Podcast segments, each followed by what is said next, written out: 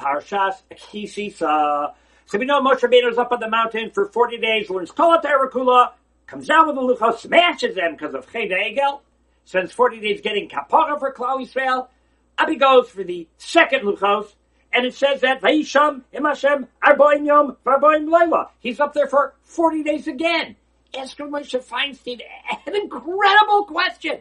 Why is he up on the mountain for another 40 days?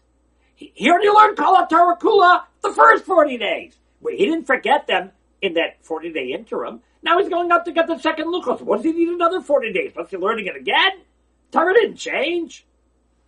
Says the Moshe, of course the Torah didn't change. But who he's teaching it to is different. He learned Torah the first 40 days to teach it to a pre-Cheta Egel group of Klal Yisrael.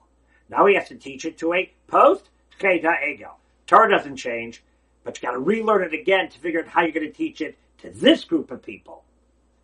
You've taught it before. You've taught fifth grade. You've taught tenth grade. You've taught sixth grade. You've taught it before. I did it last year and two years ago and three years ago. But this class is a different class.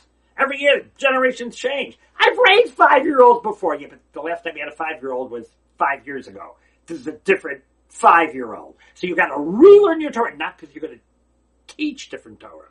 You're going to teach the same Torah, but you're going to learn it in a way to figure out how is it going to fit this particular kid who's not the same as my 10 year old when that 10 year old was five. And this is not the same third grade class or 10th grade class that I had two years ago.